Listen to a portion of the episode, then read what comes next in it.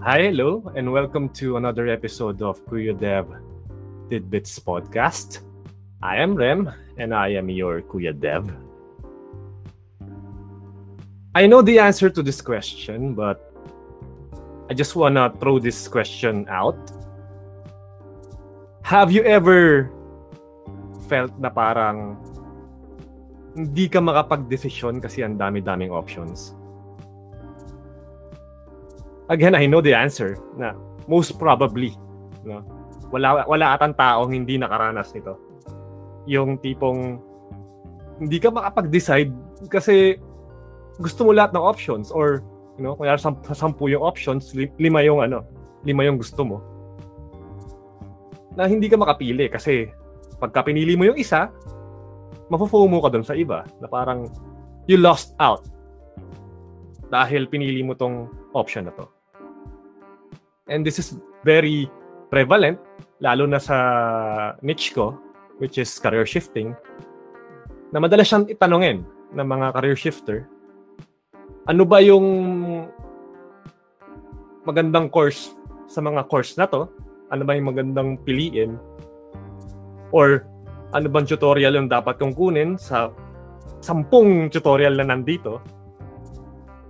Or on on a larger ano larger uh, decision is one of uh, one of the larger decisions is anong track nga ba yung gusto kong tahakin sa tech industry? Like web development ba? Mobile development ba? Backend frontend this uh, UI UX designer? Marami yan eh And ako rin, syempre, uh, nagdaan din ako diyan kasi, di ba? Lalo na nagsisimula ako, wala naman taong nagbibigay ng insights sa akin. Wala ako, uh, wala akong napagtatanungan na ano nga ba ang dapat gawin. And, and when I was starting out, you know, kung ano-anong pinag-aaralan kong tutorial din, tapos patalon-talon ako. At least nakakapag, uh, nakakapagsimula ako, but hindi ako umuusad. And there came a time din, or there came uh, situations din na hindi talaga, hindi talaga ako makapag-decide kung alin yung ano ko, hindi na lang gagalaw, di ba? And it's it's a far worse situation to be in. Yung ang dami magandang option, pero hindi ka naman umuusad. No? Parang sayang lang rin. Kung pumili ka man lang sana ng isa, and you take and you took action and you got started, siguro nakausad ka na. Instead of being paralyzed trying to make that perfect decision. At yun ang ano, pinaka pinakamalaking bagay na dapat nyo, nating bitawang lahat dito sa dev, in, dev industry or tech industry is that notion of being perfect. That's another topic, but it really jives into our current topic topic here na the main reason why people are being paralyzed or get paralyzed with making a decision that has a lot of good options, nang pipili ka lang na isa, is we want to make that one perfect decision. And there's never going to be a perfect decision.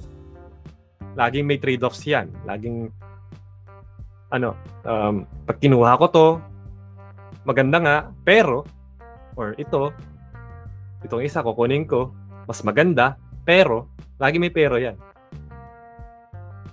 So, takot tayo na parang, ano, na parang, one, ma-miss out yung advantages ng il- other options, and two, na baka magkamali tayo dun sa decision natin. Which is, you know, valid, valid. But then again, you know, when you're not making that decision and moving forward with a decision, hindi ka umuusad. And yun nga, it's actually way worse. than than making just even a random decision. Ano? Yung parang, sige, sampu yung pagpipilian natin, pili ka lang na isa at random. At least umusad ka, di ba? Gumagalaw ka. As opposed to not actually making any decision and kung saan ka nagsimula, andong ka pa rin weeks, months after. Ano nga ba yung sabi nila pagka ano, when making a decision to learn something, parang actually nangyari sa akin to ano lang eh nitong past year lang eh na past couple of years na I wanted to learn another language. Pero natatakot ako ng ano aralin. At which language do I choose di ba ang daming languages ang daming gustong aralin Japanese Chinese French German name it. So I ended I ended up not learning. And I realized na a year after, if I made that decision a year before, a year after, may natutunan na ako kahit papano na isang language. But because I didn't make a decision, that whole year I didn't learn anything. No? Yung goal ko na matuto ng ng foreign language it was I wasn't even close to that. Let alone na parang ano eh na parang move an inch towards that goal there was no movement. Saan ako nagsimula? A year before? Or last year? Andun pa rin ako. Ngayon. So, sabi ko nga, actually, na, na, na binabanggit din ng, ng ibang tao to, is whether or not you decide today, no, a year after, or yeah, sabi natin, a year after, one year will still have passed. Ang difference na lang if in one year, yung decision mo nagbunga na, or hindi ka nakapag-decide, wala nangyari. Di ba? So, yun nga. This year, nung start of the year, sabi ko, mag-aaral talaga ako. I, I, I chose French. And I enrolled the, in an, uh, or I downloaded an app. Tapos, araw-araw halos, uh, I, tried to, to devote around 10 minutes of my time just learning that language. I tried to learn French. Try, I'm trying to learn French currently. Bakit? Wala lang. Uh, uh, very random. No? Na nagkataon lang na may mga plans kasi ako na i-discuss siguro i-discuss ko siguro some other day in some other episode. I have plans na medyo nag-align din yung pag-aaral ng French. Although Baka di ko rin magamit, but, you know, you never know. Um, so yeah, I, I tried, I'm trying to learn French now. At ang iniisip ko, whether or not I, I, I decided to learn French at the, at the start of the year, ano na ba ngayon? August na, di ba? Eight months has passed. That eight months will pass whether or not mag-decide tayo kung anong gagawin natin within that 8 months. Gagalaw at gagalaw yan, iiwan ka ng, ano, ng, ng, ng, ng passage of time. So better make that decision na and let time, you know, compound. Yung learning mo kahapon, yung learning mo last week, learning mo last month, those learnings will compound. And 8 months, medyo hindi pa rin ako ano um magaling of course. Hindi pa rin ako ano dito sa ano sa sa French. But I could medyo na nako-context clues ko na kahit papaano. Versus at the start of the year na wala talaga akong kaalam-alam. Zero knowledge sa French. And most especially a year before that na hindi ako nag-decide kung alin yung pipiliin kong language to learn.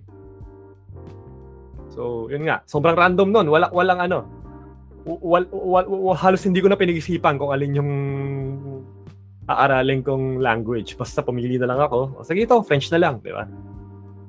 Bahala na yung ibang languages. Aaralin ko na lang after, di ba? Masimulan ko lang. So, ganun din sa mga aspiring tech professionals dyan na they want to shift into the tech industry na nagtatanong kung ano nga ba para sa akin. Tapos hindi ka talaga makapili, you don't know kung alin yung gusto mo. Kasi syempre, hindi mo pa natatry lahat eh, malay mo ba? Di ba? Iba yung binabasa mo lang eh. Iba yung binabasa mo lang sa na, na-experience mo na talaga. You have to try. You have to pick one. Siguro safest bet is yung mga medyo sikat front-end development, back-end development, anong language, pili ka lang ng medyo matunog, kahit ano. You will never go wrong. Kasi, kung ano man yung matutunan mo dun sa pipiliin mong track, it will translate well naman. Kapag sabi mo, naisip mo na, oh, hindi ko pala trip to. Lipat kaya ako.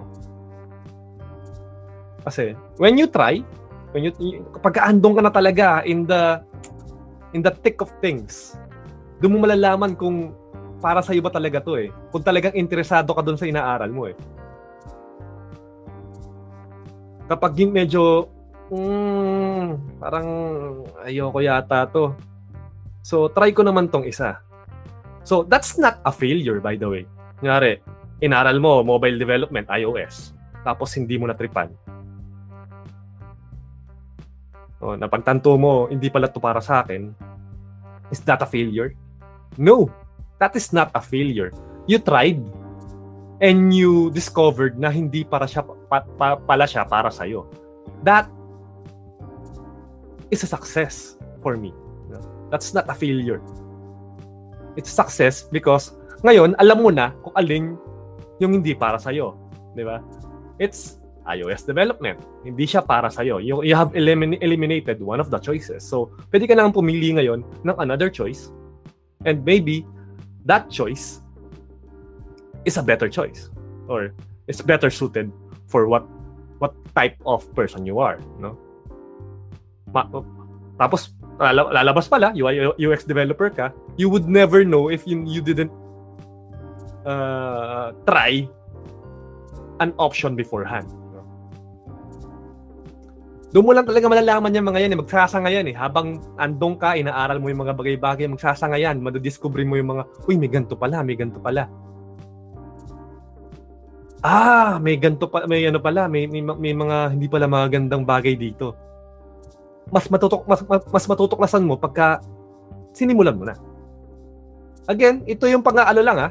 Pagka paralyzed ka lang doon sa decision mo, talagang hindi ka makapag-decide pero sa mga taong alam na nila yung gusto nila, syempre, kunwari, inclined ka in design at gusto mong pasukin yung UI UX, UI UX go ahead, di ba? Parang madali na para sa yung decision. But for people na hindi talaga alam kung alin yung gusto nila, no idea, just try one. You know?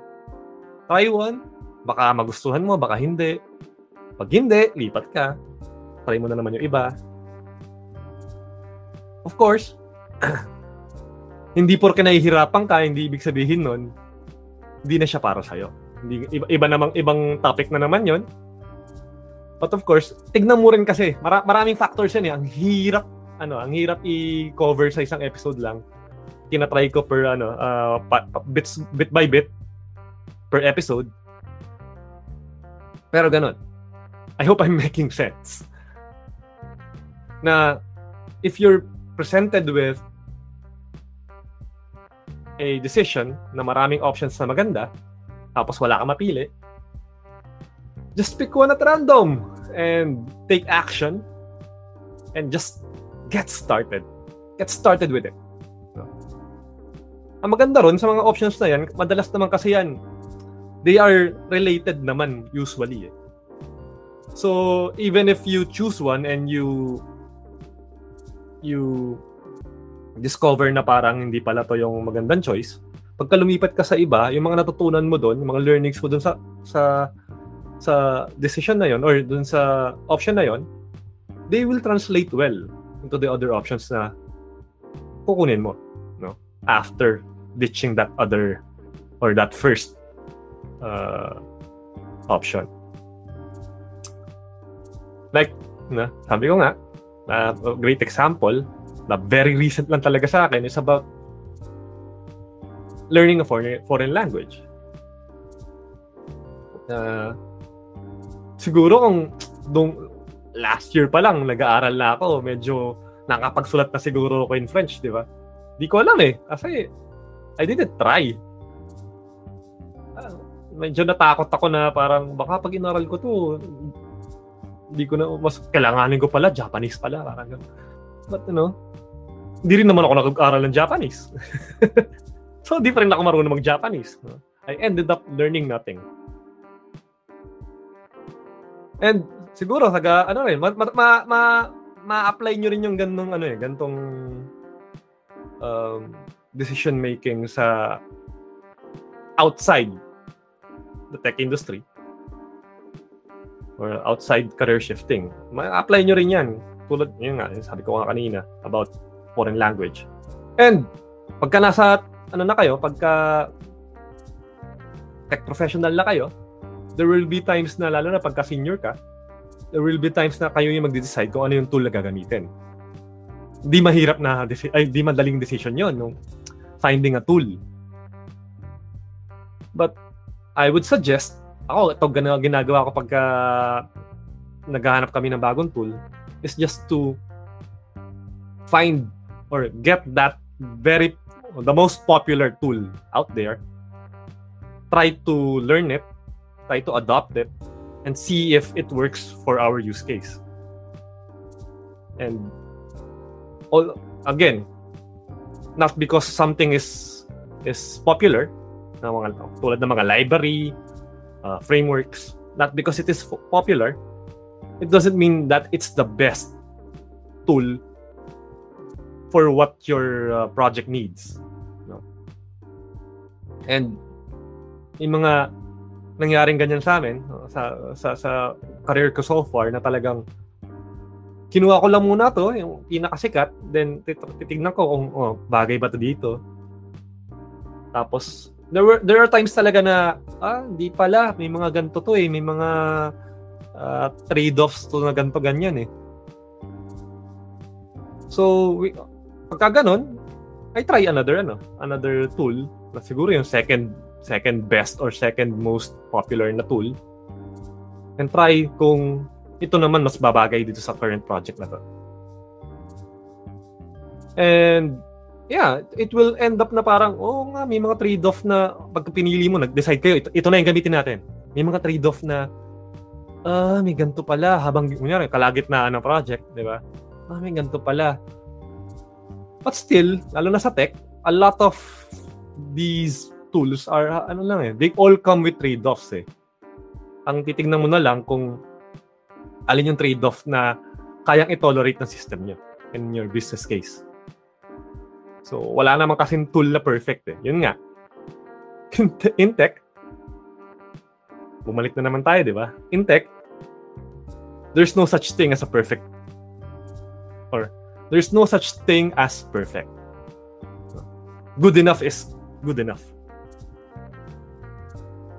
So, may mga ganun na, na decisions, na, kunwari, itong tool na to, may mga trade-offs nga, compared do sa trade-offs nung una natin pinili, mas tolerable naman to sa use case natin. Usually, ganun yung magiging ano namin, decision point. Uh, personally, decision point ko, sasabihin ko na lang sa sa rest of the team na, okay, may trade-off to na ganito, but we can work around it.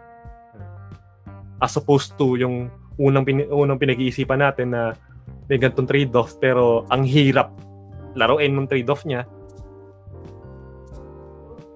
Mas gusto ko na to, parang gano'n. So, yeah, um I I, I hope I'm uh, I'm helping uh, people who are in that situation na nahihirapan mag-decide. Just get started, man or woman. Just get started make progress. Huwag kayong gumaya sa akin na may mga times na hindi umuusad. Di ba? Sayang yung oras. Um, yeah, it, this is the 10th episode. So, season finale na. Uh, starting next episode. Uh, two episode uh, season finale. Uh, so, I'll be interviewing another career shifter. Uh, dating music undergrad. Hindi siya natapos sa music. Went straight to learning how to code. And is now an engineering manager at a Silicon Valley startup. So, hopefully, maka marami kayong mapulot dun sa usapan namin. And I'm really excited in publishing that uh, those two episodes uh, starting next week. So, patapos na naman ang, ang another season ng Kuya Dev Tidbits. Uh, time flies. Yun nga, di ba? Time flies. So, make that decision na. huwag lang, ano, huwag lang pagpatumpik-tumpik. Delay nyo lang eh, di ba? Uh, make progress. So, thank you for uh, listening to another episode of Kuya Dev Tidbits podcast. I am Rem and I'm I hope to see you again uh, sa next episode. This this is going to be another very insightful episode. I I, I promise you. Uh, kung kung narinig nyo yung o kung napanood nyo or narinig nyo yung episode ko with Jimson Sulit previous uh, previous season you'll like this also. So again, thank you and see you again sa season finale. Bye.